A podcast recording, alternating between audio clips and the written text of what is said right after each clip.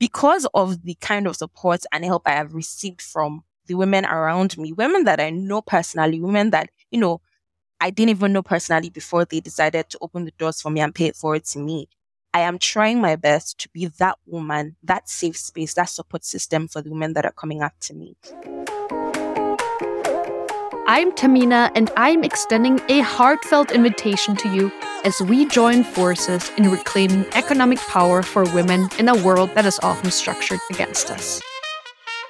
We'll dive into the minds of accomplished female leaders, investors, and entrepreneurs to equip you with the confidence and knowledge to build wealth for yourself and other women. So buckle up, get ready to learn, and be inspired to take action. Hello, hello, and welcome back. I've been really looking forward to having this conversation for quite some time, and I am very excited to introduce you all to the one and only Titi Titilope Adedokun. She is a lawyer, content creator, and social impact nerd who is passionate about the intersection of social impact, business, and technology. She's also very passionate about the empowerment of young people, particularly young women. In 2021, she founded Sisterly HQ, a platform empowering Nigerian women with the community to tell their stories their way and connecting them with opportunities and resources. Through digital storytelling, Sisterly HQ is increasing the representation of Nigerian women through and in the media. And by curating opportunities and resources for women, Sisterly HQ is shattering the glass ceiling of discrimination and exclusion faced by women in the pursuit of their goals. Titilope, I am so, so excited to have you on today. Welcome to the Give Her Dollars podcast. Thank you so much. I am so excited to be here as well, like to be speaking with you today and sharing a little bit about my story. Yeah, I'm really excited. Amazing. So that makes two of us be excited. uh, great, great start to this conversation.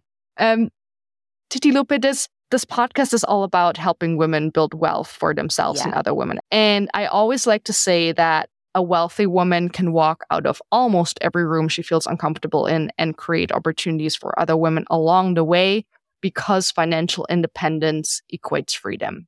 So I like to start out with the same question for all of my guests each season. What does women supporting women mean to you personally, and how does that show up in your life on a daily basis? That's a really good question. And one thing I always like to say is I am because of the women who have gone ahead of me. And so I will continue to be because of the women who are coming behind. Personally, I believe that, you know, the whole women hate women thing that everybody is trying to peddle, particularly like the media and misogynist, is a myth.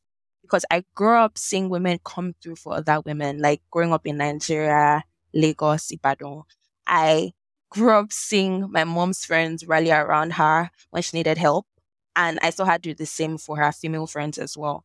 And so for me, I would say, of course, the exceptions here and there, but generally, I grew up in an environment where women were always supporting women. And even right now in my life, it still shows up. I still see women supporting women and women rallying around women.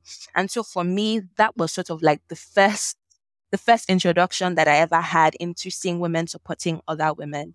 It's more than that, right? It's now it has become more than just something I saw growing up to being like an extension of my life's purpose by making sure that women have equal access to opportunities and resources at Sisterly HQ and in other work that I do by paying forward, particularly for young women. It's super important. And so because of the kind of support and help I have received from the women around me, women that I know personally, women that, you know, I didn't even know personally before they decided to open the doors for me and pay it forward to me. I am trying my best to be that woman, that safe space, that support system for the women that are coming after me. And so like every time I'd see like my life story or my success story, I'm still in my success story anyway. I always, you know, remember the people who actually like sat me down and gave me my first opportunities, the people who cheered me on. Like obviously like men did as well, but the strongest and the loudest cheers came from women. So for example, my mom and my sisters, they are my village. They mean so much to me. My female mentors. I had my first mentorship opportunity when I was my third year of university. I was like, I know we've been mentee mentor for like four years now, and she's more like a big sister to me. The kind of things that she has told me, the advice that she has given me, even with Sisterly HQ as well. Like, and I think we're going to get back into, we're going, and we'll probably get into that during the course of this conversation. Women like Aya Chebbi, you know, sitting me down and showing me how Sisterly HQ could work, regardless of the fear that I had, you know, starting something like Sisterly HQ. And so for me, that just resonates so deeply because of the help that these women have shown me, because of the support that they have given me.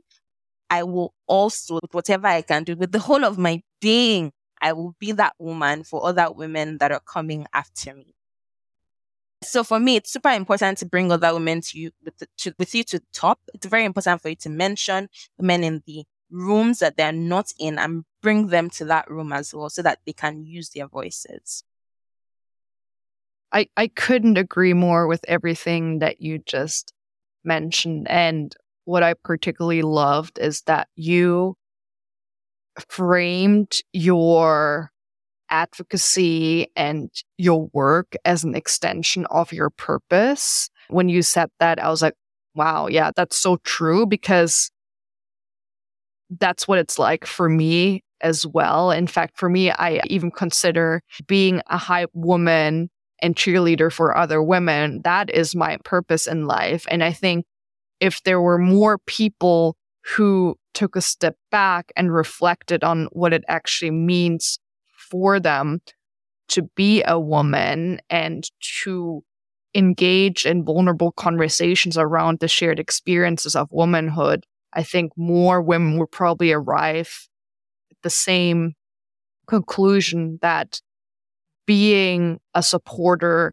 of fellow women, creating opportunities for other women, opening doors for other women, that that has become an extension of their purpose in life and how they show up each and every single day. So thank you for mentioning that and for shedding some light on the incredible women in your life. Mentors are so, so important, but also having very visible female role models in your life. You're mentioning your sister, your mom, which is absolutely fantastic. I myself was very fortunate to have grown up in a rather non traditional environment with reverse gender roles where my grandmother used to be the breadwinner of the family. She used to be a very successful pediatric surgeon. So she would spend hours and hours at the hospital each day while my late grandfather, he was still working, but he was able yeah. to work remotely from home. So he ended up becoming the primary caretaker. So growing up in that environment, I didn't even think that just by virtue of being woman, I would have barriers from both a personal and a professional perspective. And yeah. it, it, took a couple of years until I was a teenager and started experiencing the first incidents of sexual harassment and discrimination that I was like, oh, wow, actually, I am one of the lucky ones for having had very, very strong and visible role models in my immediate family. But unfortunately, that's not the case for every single woman out there. So definitely consider both you and I to be very, very lucky to have very strong female supporters who know how to speak up on other women's behalf and just be visible forces in, in that space.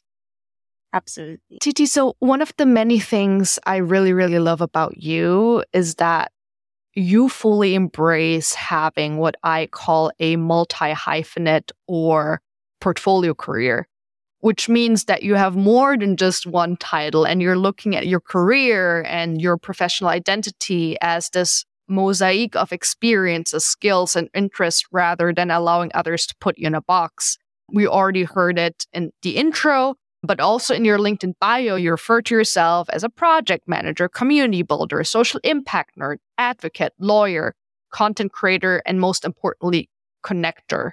Um, walk me through how you've been able to establish that multi hyphenate identity and what can other women do in order to build a portfolio career?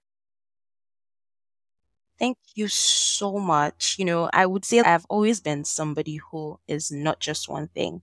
I was literally having a conversation with my mentor like a few months ago And she was telling me that from the day that I met you, you've never been one thing, you've been several things at the same time.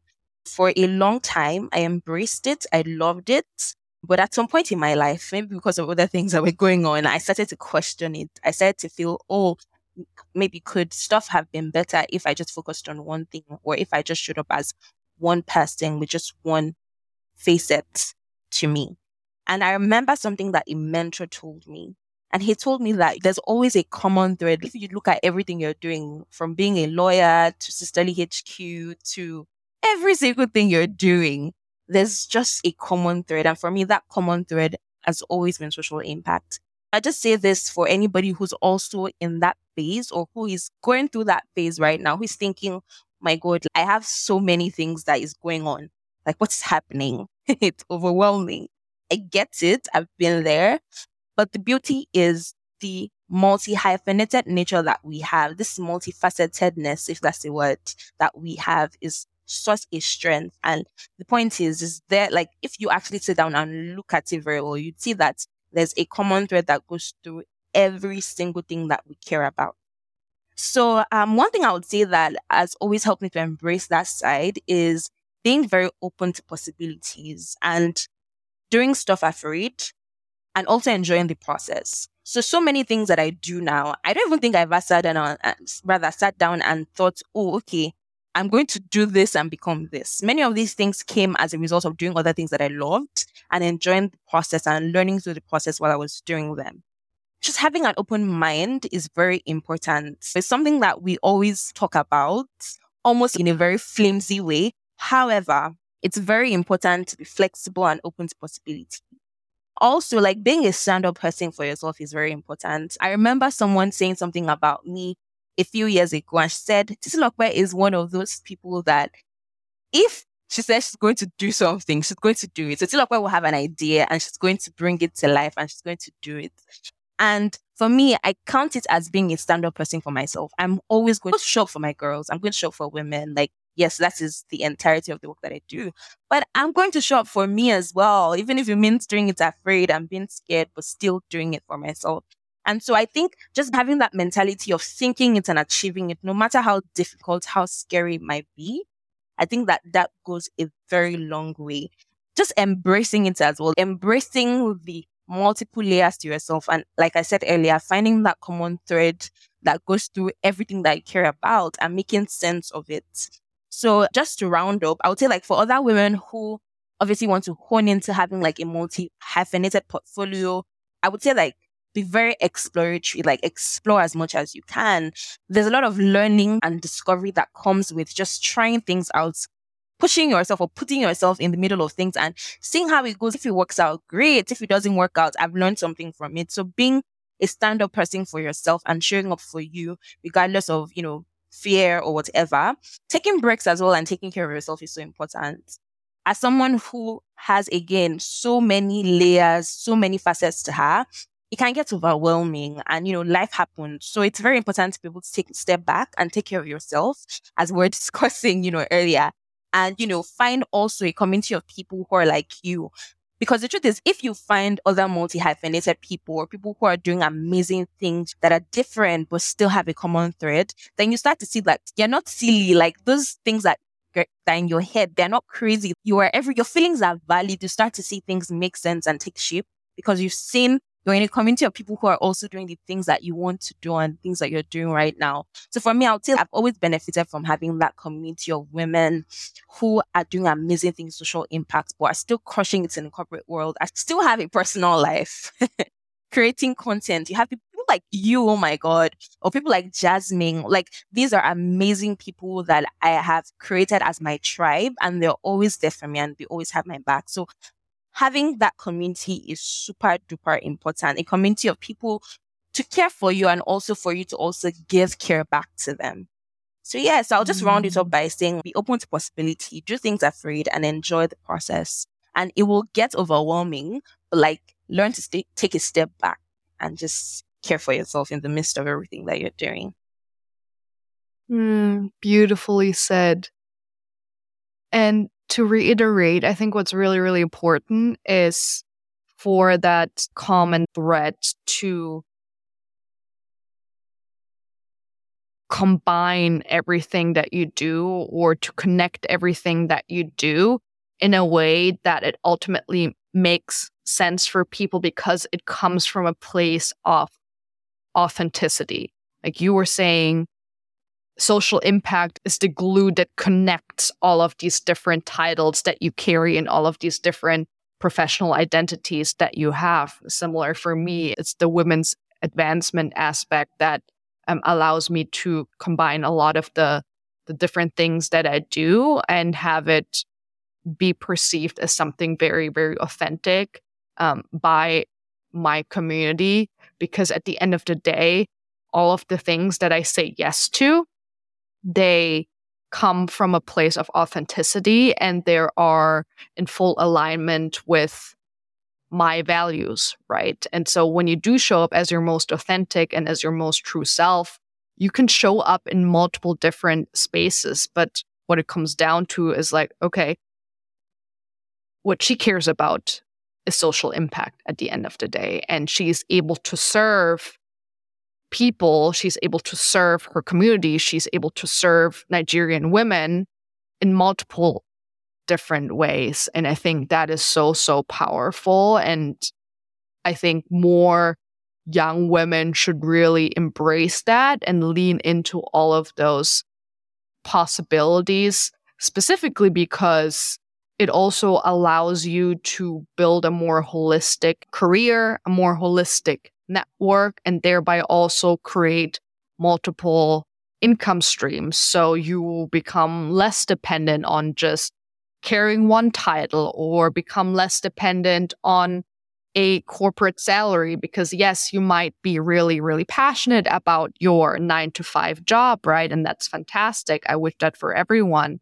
But what happens during an economic downturn when you might be impacted by layoffs for example or what happens when you enter a work environment that is maybe a little bit toxic or you don't get along with your team or your manager, right? In those cases, you want to have a couple of backups that allow you to sustain yourself while still feeling very connected to your ultimate purpose and and to your values. And I think building a multi hyphenate identity and building a portfolio career allows women to become increasingly less dependent on other people, specifically men who are still unfortunately many times in, in, in those leadership positions, but also create a life that is, like I said, in full alignment with how you want to show up and how you want to serve and in alignment with your priorities and values. So thank you for just validating basically everything that that I said and the importance of having a portfolio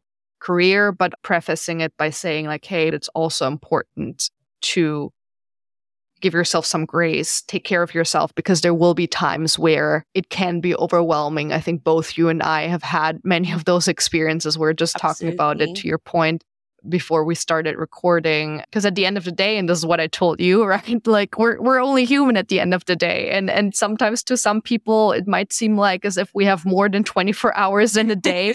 Again it all comes down to that thread that commonality how all of these different identities are glued together guided by our overarching purpose and by our values. So cannot emphasize that enough.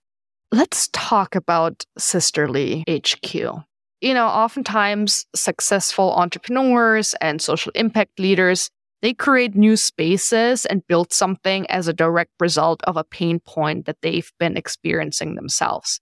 And I know that for you, Titi, it all started in 2019 when you attended an edit-a-thon to write biographies of Nigerian women on Wikipedia what what happened next and how did sisterly hq evolve to become a community that is hoping to positively impact 20% of all nigerian women by 23 and uh, 2030 absolutely. So i'll say like with sisterly hq fun fact actually i'll say like even the first time like my first journey into something like sisterly hq started a little further before 2019 but then I wasn't even really thinking about it actively. But it was 2018 where I got to write a book with my faculty then. basically interviewed women on their success stories and even the things that hurt them the most, the painful parts of their stories as well. And so that was my first ever introduction into like the world of telling very deep, heartfelt stories of Nigerian women. Fast forward mm. to 2019, the editathon happened and a friend of mine asked a bunch of us and said, Oh, do you guys want to volunteer for this cause, editing and writing Wikipedia pages for Nigerian women? And I was like, you know what? That sounds like my thing. Yes, girl, I am going. And so, yes, I showed up that day. I learned how to do all the technical aspects of writing on Wikipedia. But then, more importantly, I got to write the stories of amazing and phenomenal Nigerian women who were doing amazing stuff. That experience made me realize all these women are women who are high achieving, the highest of the highest. These women have gone beyond Nigeria to achieve great things. And they didn't have a Wikipedia page. Like it was, for me, it was even mind blowing to realize that some of these women didn't have a Wikipedia page because I wouldn't have thought that they wouldn't have that. I thought about it that if nobody's telling the stories of these phenomenal, groundbreaking women, then who's telling the stories of me and the every other day woman, the every other day Nigerian woman, the regular Nigerian woman who's going to tell those stories if nobody's even telling the stories of the people that should naturally, you know, should be on the headlines. That experience, a learning experience, but then it also shaped my mind and shaped my thoughts towards thinking that there needs to be a platform that does just that. But at the time, I just thought there needs to be a platform but then I didn't think I would be the one to create the platform. There's something I feel like in my life, I think of, about things. I have ideas and I do stuff. But then at the same time, I, I guess at that point, I was just looking at the idea something that someone else needed to do because I had a lot on my plate and it wasn't going to be me. Mm-hmm. and so while I had the idea, I just thought it would be nice for somebody to do this, but I never thought that Titilope could actually be the one to do that. Fast forward to, I think, 2020, I was still thinking about it then because, I mean, I had run into some publications um, in the US and the UK. Like I used to read so many of these publications. And I saw that, for example, we had this, what's it called, Money Diaries by Refinery 29. And it was super interesting to see women talk about money. They were just talking about it so unashamedly, so open. And I had, at that point, I'd never seen anything like that in Nigeria that was focused on only women talking about money. And I was like, oh, this would be nice. And I was, and I remember seeing other publications like The Cut and, you know, so many other publications that were really focused on women. It would be so nice to have a Nigerian version of this. But then again, I never thought I would be the one to do it. So fast forward rather to 2021, where I got to participate in a coaching program with the amazing Aya Chebbi. She's the former African Union Youth Envoy and a Pan Africanist feminist, rather, someone I really look up to. So I got the opportunity to work with her for like three months or six months. And it was a very transformative process for me because I got to talk about things I wanted to do when it came to feminism and women's rights and the change I wanted to make in the world and how I wanted to use storytelling as a tool to help to inspire, to empower, and to impact Nigerian women positively. And with her coaching session, I went from thinking about someone else could do it to thinking that I could do it finally. and not only thinking now, but then taking the step and taking the required action to do it. So honestly, those months were super, they were super helpful to me, super transformative. One of the most transformative experiences I've ever had because it really took me mm. from thinking that other people needed to do the work to seeing that I myself can't do the work, even though I was afraid, even though I felt like I didn't have the resources or I didn't know what I was doing. But then she helped me and gave me the tools, gave me the resources and the confidence to be able to say, oh, you know what? I can be the one to make this change I want to see because this change affects me. Growing up, many of us, like Nigerian women, we didn't see representation in places of power. So we've never had a female president. Even in the elections that happened this year, I don't even think we had up to 5% female representation, honestly. And so it's something that we grapple with every day growing up and even now as adults. So this issue affects me as well. And so I was able to see that I could be the one to bring about that change to increase representation for Nigerian women and bring those amazing opportunities closer to Nigerian women to bridge that opportunity gap.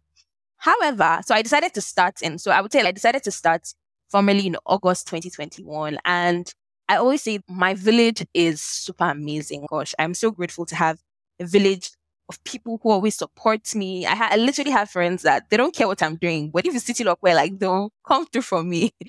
And I know that it's a privilege and I do not take it for granted at, at all. So I, I remember when I started, I had people, a lot of my friends were just like, I don't know what this is about. Of course, I tried to explain to Sisterly HQ at the time. I, I don't even think I knew it was going to be like this at that time. But with all my scattered ideas in my note app and the excitement of making a change, they were all in, and many of them just volunteered their time, their effort, their skills, and helped me to start Sisterly HQ. But a fun fact was I started Sisterly HQ literally the month I wrote my final university exams. And in Nigeria, when you're done with undergrad, the next thing is to go to law school for it to become a lawyer.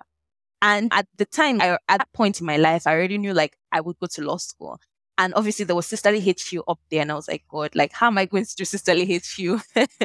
and the Nigerian law school, law school anywhere in the world is not a game in Nigeria, I would say it's even much more serious or something because it's literally just one year, and that one year determines whether or not you are a lawyer. And with the so we have to use like a negative grading system, which is very complex, and I don't want to get into it. But there's a lot riding on that one year that you don't want to have any distractions. You're all in. And I was thinking, why did I decide to start Sisterly HQ three months before I started law school? But you know what? As scary as it was, as confusing as it was, we made it work. And again, shout out to my village, shout out to all the volunteers that work with Sisterly HQ in the last two years. Shout out to my family, my friends, people who really rallied around me with Sisterly HQ. Having an amazing team was super helpful for me and still continues to be very helpful for me with Sisterly HQ. I would say that that really, really kickstarted Sisterly HQ. And all through law school, it was very great to work with an amazing team and make it what it is today. But somewhere along the line, Sisterly HQ's vision changed. And I'll just say that because I feel when people start something, they're always scared of it evolving because they feel, oh, if something is evolving, especially when you're like under three years old, it seems like you're not serious. And, and, honestly, I thought that like at some point I had that fear. Oh my god, like I am changing a few things about Sisterly HQ. Or not even three years old. Yes, will people not like take me seriously? Will people get tired? Will people not understand the vision? But I mean, I did it again, very afraid with the help of my team. And right now, that's what we're doing right now. We made it work so far. So Sisterly HQ when we started was a publication. So we're running a publication model, which we're trying to tell stories of Nigerian women and also, of course, connect them to opportunities and resources. And so at the time, we had like a publication that had like several columns. So I remember that we had finance, we had health, we had culture, we had tech, we had so many columns. And it was like writers would just like write articles, interviews, stories, whatever, and then would publish it like a regular, like everyday newspaper or like publication or magazine.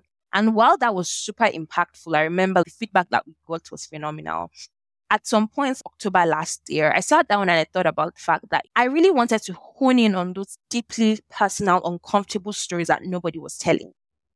And we're doing that, we're doing that already, but I felt there was an opportunity to even go in depthly. And so we decided to just like strip off all the other columns and just focus on those deeply personal stories of Nigerian women that nobody was telling. And it wasn't something that I had necessarily seen before. Very scary move, but I'm so glad that we did that because we've been able to tell the personal, again, very deeply personal stories of over 30 Nigerian women. And in March, we had this amazing series called Period Diaries. It was Women's History Month. And we thought, what can we do to celebrate this month? And what can we do to shed a light on something that is happening in Nigeria right now? And so we chose the idea of period health.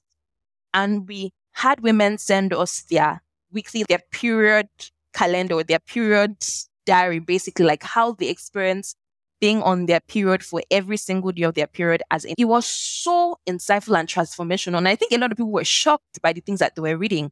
So for example, the first story that we ever published was a medical student here in Lagos, Nigeria, who's actually experiencing period poverty. I remember the day that the story went live, we sort of had a mini viral moment because someone that had like 80,000 followers reposted it and many people were coming to read the story because people were surprised they didn't realize that period poverty is not just something that is so far away from us. It's happening to our classmates, colleagues at work. It's something that is happening to people that your friends, literally. And I think it was such a reality check for everyone to understand that, well, period poverty is not just something we hear about. It's happening right now in our society, in our families, in our communities, to our friends, people that we know. And we continue to tell those stories, those period diary stories. You know, a lot of people would say, and I thought it was also a very huge success because we also got to spotlight and highlight the work of amazing Nigerian organizations doing stuff about period poverty and helping Nigerian women and Nigerian girls to get out of period poverty in Nigeria. It's those type of stories that I wanted to tell. And it's just very interesting to see it taking shape. And one other thing that I would say when it comes to our evolution was also focusing on being a community, an all encompassing community that is empowering women to tell their stories their own way rather than telling the, the stories for the women. Because as I said, like we had a publication model where we just like write stories, publish it. But this time we're actually giving women the platform for them to come and tell their own stories their own way. So we're not telling anybody's stories for them. No, we're letting everybody have a safe space. And Nigerian women have a safe space to come and be their own voices and tell their own stories their own way. Because I mean, I feel that's another conversation of another for, for another day about being a voice for people and actually letting people tell their stories themselves. We really wanted to zero in on being that platform that would let Nigerian women, okay, it's like you have the mic, you say what you need to say, or you say what you have to say, rather than saying, we're going to tell you for you. No, no, no, we're not doing that. So that transition and that evolution, I'm very proud that we made that evolution. It was scary at first, as I mentioned, but you know, I mean, fear will do what it needs to do and you get it done and you'll be glad by when you come out of it and you see the growth. So I'm very glad to see how far we've come again, I cannot overemphasize or like underemphasize the power of having an amazing and supportive community from like Aya Chebbi, who literally like mentored me and coached me to start Sisterly HQ to the team of volunteers that always supported Sisterly HQ. And fun fact, we're, we're currently like working on a story on like spotlighting Sisterly HQ alumni because I realized that after Sisterly HQ, a lot of people who worked with us actually went on to start their own social impact initiative. It's amazing to see how like Sisterly HQ has even like started inspiring other social impact initiatives of for people and for volunteers that have worked with us. So let me just cut this short by saying, you know, the entire idea of Sisterly HQ was something I started very afraid, knowing that, you know, th- not thinking I would be the one to do it. But I'm so glad and grateful that I finally took that leap of faith and, you know, we're still doing it today. It's not like it doesn't have its challenges. It does have its challenges, internal and external. But I'm so grateful for our growth so far. And I cannot wait to see us really, really become what we're meant to be. I can't wait for us to, as you said earlier, achieve our goal of positively impacting up to 20% of Nigerian women on the internet by 2030. So yeah. Mm be the change you want to see in the world. I think that is the overarching theme here. And I really admire you and commend you for taking that step because initially when you started telling telling the birthing story of Sisterly HQ, yes, you identified a pain point, a challenge that your community was facing. But at first, you didn't believe that it should necessarily be you who would be the change maker in, in this case. Actually, taking that first step to building something, a lot of people don't do that. A lot of people are too afraid. I mean, you're still very, very young and you made that very conscious decision to build something for other women. There are thousands of other incredible Nigerian women out there, m- many of whom have more years of experience, right? Might be better connected or are not just about to start law school, right? And be, be very challenged to juggle a social impact enterprise and a very challenging, but what differentiates you from all of the other women out there is you went out and did it. You did it. And yes, you didn't do everything by yourself. You were able to find volunteers. You were able to build a support system. And I love that you pointed it out so many times that it's so important for you to have a support system of people who don't just help you with getting the work done, but who also provide emotional safety and allow you to vent or be active listeners, introduce you to other people, mentor you, sponsor you, name your, your, your enterprise in a room full of opportunities when you might not be in the room, right? I really, really commend you for taking that step to build something. And something else that really resonated with me was the way you described the evolution of Sisterly HQ.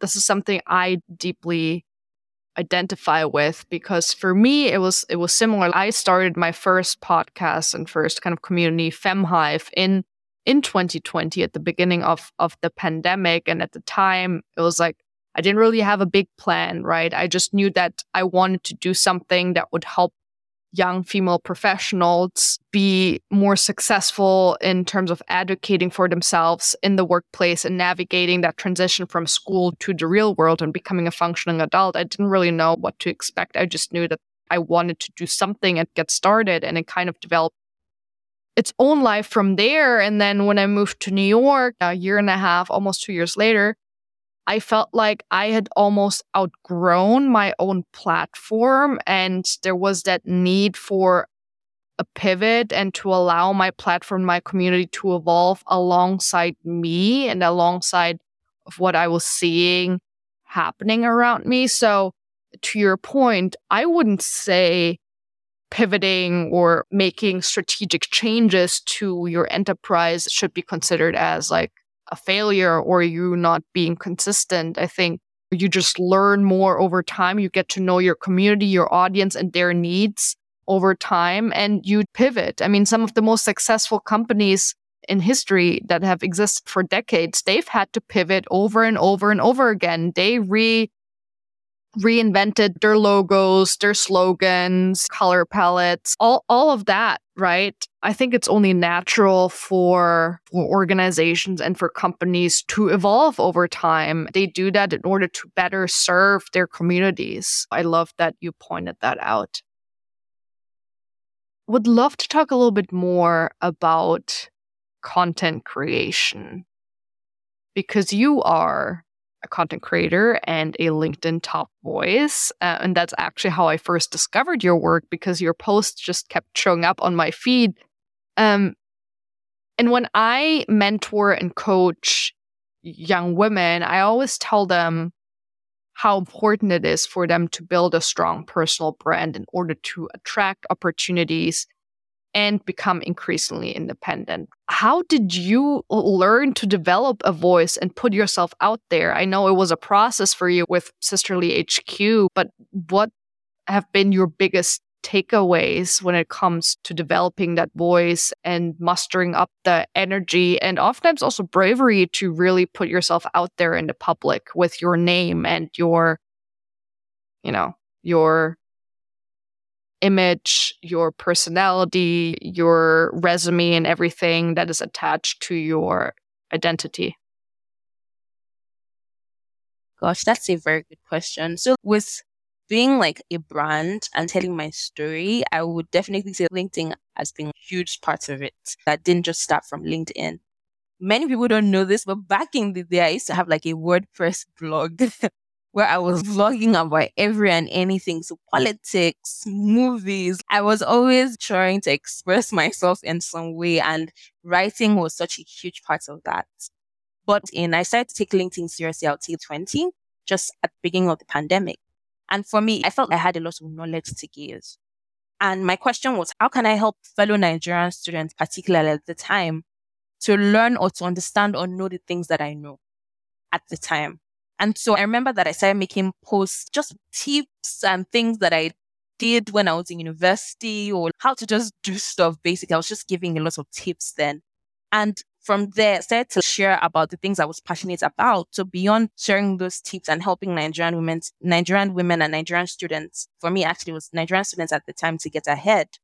I was also very passionate about like women's rights and gender equality and equity and feminism. And it was just natural to talk about what I was, to be vocal about what I was passionate about. And honestly, it just took off from there. I said to also share more and more of my passions. So the first thing I would say is I've always been somebody who, if I like something or if I like something or I'm passionate about something, I'm not going to keep it to myself. I'm going to talk about it. I've always been that type of person. Like even again, even before like LinkedIn happened or before like social media happened, when I had my blog, like even within my family members, I used to be the kind of person that if I discovered something that was really cool, I would tell everybody in my family because they had to try it as well. So I've always been vocal about things that I loved and things that I was passionate about. And it really just flew, like the whole thing just flew into like my experience with LinkedIn as well.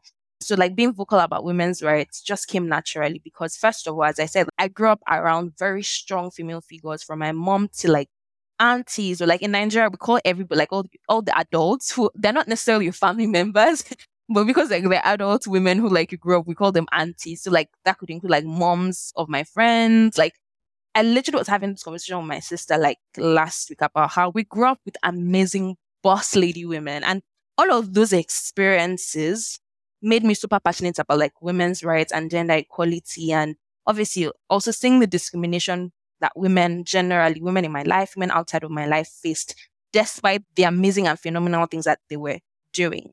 So it just made sense for me to talk about it. And I'll just say like being authentic to myself has just always been everything that I've been trying to do. So I will never be who I'm not.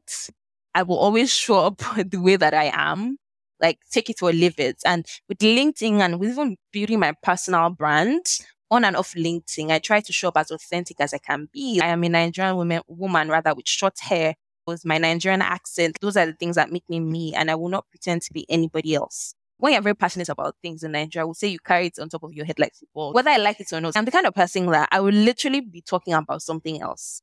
And somehow I would find the way to just put women's rights and gender equality inside of it without even trying. And I've just come to embrace that. I will not be ashamed of it. That's who I am. I will carry women's rights on top of my head like football. That's just how it is. so yeah, just being authentically me, being very vocal about what I was passionate about definitely helped me as well with building a brand and using my voice um, with building a brand. That's pretty much it. One thing I will point out is when it comes to creating content and building a personal brand, I think we've been talking about this a lot, but I'll just still reiterate it as well. Please take breaks when you need it. Activist burnout, creator burnout is so real. And I mean, you would know as well, you create content on LinkedIn as well. And even like your podcast is, it has storytelling and content creation to, you know, with it. Burnout is real. So I feel as creators, learn to understand your body understand when your body's telling, do not create right now. You do not need to create. You will find the world will go on if you don't create for one day and embrace that. And then obviously come back up the next day. Because I mean, people don't know, but I'm taking so many breaks from content creation, but I always come. And it's so funny because every time I take a break from content creation, for some reason, I feel like more people are messaging me, telling me that, oh my God, they're seeing my content and, and they're like, they love my content. I'm like, I'm not even creating right now. The work that you've done will continue to speak for you. So don't think that, you know, you always have to create when you, when the last thing that you want to do right now is to create. Understand that the work that you've already done, the precedent that you've already set will always show up for you. And I think I should just mention something about consistency as well. So when it comes to building a personal brand, consistency is something that, you know, has everybody in a chokehold. People want to be consistent. And I mean, absolutely be consistent. Being consistent, of course, will speak for you again, will show up for you in your work and show up for you in your content creation journey. However, understand that con- consistency means different things for different people. Try to define what consistency means to you and then stick to it. So don't go and say, oh, because this Lokwe is creating content every single day, then I have to create content every single day. And honestly, what you need to do is you need to sit down and determine if consistency means to you is what consistency means to you is to create content once a week or like twice a week or just figure it out and like stick with it. And when you fall off, because you will fall off because life is lifing. so you will fall off. There's nothing you can do about it. Nobody is perfect. So I would say focus less on falling off and focus more on how can I get back into the groove of what I was doing before and why I love to create content. Don't really focus on like falling off and mistakes that you didn't make or you didn't create content for like six months. Okay, tomorrow is a new day. Can you create content tomorrow that you love? Focus more on that rather than focusing on, oh, I didn't create content for six months and because of that, I'm this or that. So yeah, that's all I would say. So um, for me again, it started from just honestly, just from just like expressing myself trying to help people to understand or know what I already knew. And then it morphed into like being passionate, being vocal about what I was passionate about and, you know, sharing all that I know about. Beautifully said. Authenticity, but also setting boundaries every now and then and taking a step back from content creation. I think that's so, so so important because to your point yeah and we talked about this before burn burnout for for content creators and and activists is is very very real and you don't want to be burned out by something that you usually love doing right? So you got to know how to set those boundaries and don't always just create for the sake of creating. I don't know how how it works for you, but I get inspired at the most random times when I, you know, walk down the street and listen to a podcast episode or I read an article or I have a conversation with with a friend or a coworker. And so I, I use Notion for everything. I, I I live in Notion basically. So I keep a running list of all the things that come to mind and then sometimes it sits there for like days, weeks, or even months and I don't do anything with it. But at some point, that spark is coming and I know, okay, now I, I know the angle. Now I have a hook for this. Now it is also timely with what is going on for, on a macro environment. But sometimes you just gotta take a break. I was on on vacation. I, I went to to Costa Rica and was offline for the first time in my life for an entire week, and it was amazing. And I came back and felt so much more at peace and rejuvenated and inspired to to keep putting out content. And up until that point before vacation i was really like holding on to a thread and and and was really close to to burnout if i wasn't already burned out to be quite honest.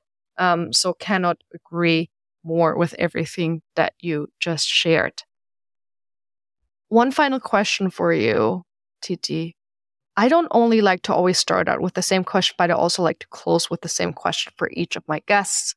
We talked a lot about increasing women's visibility, specifically Nigerian women, making sure that their voices are heard, that their stories are being told. And ultimately, why is that so important? Well, because visibility is important to attract opportunities and ultimately to be paid right? So, would love to talk a little bit about finances and specifically what financial milestone you have achieved that you are most proud of. Can really be anything.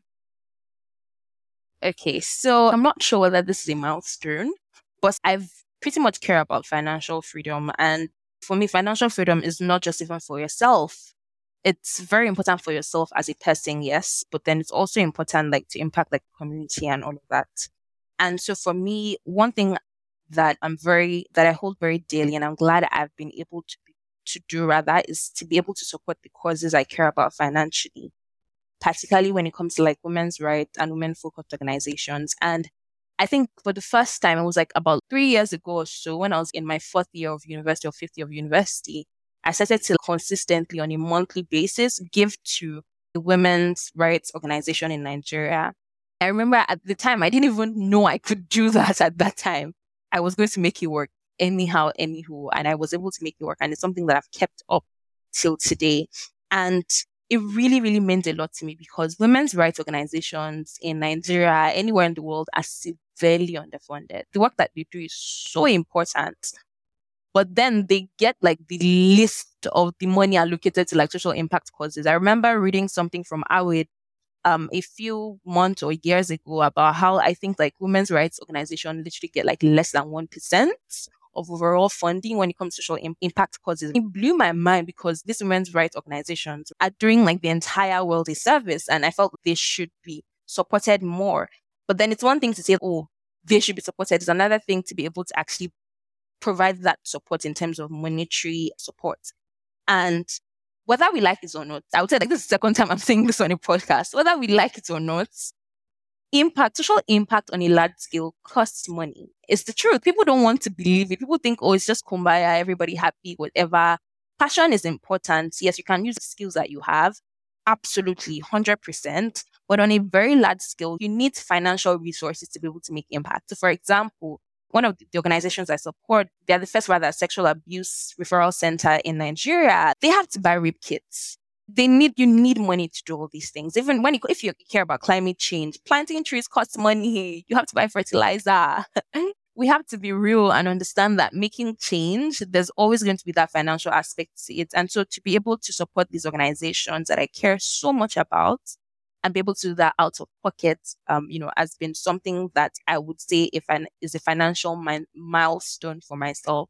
Honestly, going forward, I hope that more people will support women led and women focused organizations. Honestly, it doesn't have to be much.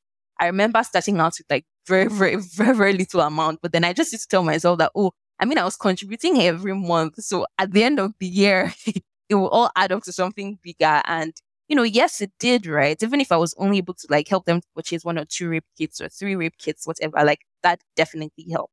I'd really like to encourage people to please support those women's causes that you care about. Those things cost money. Show impact, if we're being honest, when large scale particularly cost money. And so please let, you know, support them as much as we can. And then I understand, and I have to say, like, I understand that it's an immense privilege to, you know, support social impact causes, particularly women's rights causes, you know, financially, because not everybody can do that. But then if you have the means to do that, I think it's something that everybody should participate in because trust me, I don't only see it as a privilege, but then I also see it as such an honor to be able to support groundbreaking work that is positively impacting women. And at the end of the day, I always say this thing don't just talk the talk and walk the talk, but also fund the talk because it's not just about walking and talking. You got to fund the change. So, so yeah, that, so that's what I would say is a financial milestone. I love that. And I couldn't imagine better words to, to close with today. Social impact work requires financial support put your money where your mouth is and be inspired by incredible women like our wonderful guest Titilope today. So thank you so so much for your time. It was a wonderful conversation. I'm so so inspired by you. Um, to everyone out there, make sure to follow her on LinkedIn. Make sure to follow Sisterly HQ on Instagram. Check out their website and Thank help you. spread the word for her incredible work and make sure that we can provide more visibility for Nigerian women. Thank you Thank so much you for so being much. here with me today. Thank you so much for having me. I had such a great time. Honestly, this was phenomenal. Thank you. Hey there, not so fast. If you enjoyed this episode, please consider leaving a five star review on Apple Podcasts, Spotify, or wherever you've listened in from today. Reviews are a podcaster's most important currency it helps me create visibility for the incredible women who join me on this show. And if you've made it this far, I'd like to believe that supporting women is one of your favorite pastimes. If you already left a review, first of all, thank you, but why not share this episode with a friend or post it to your Instagram story? Thank you for helping me on my mission to make women rich by making women rich.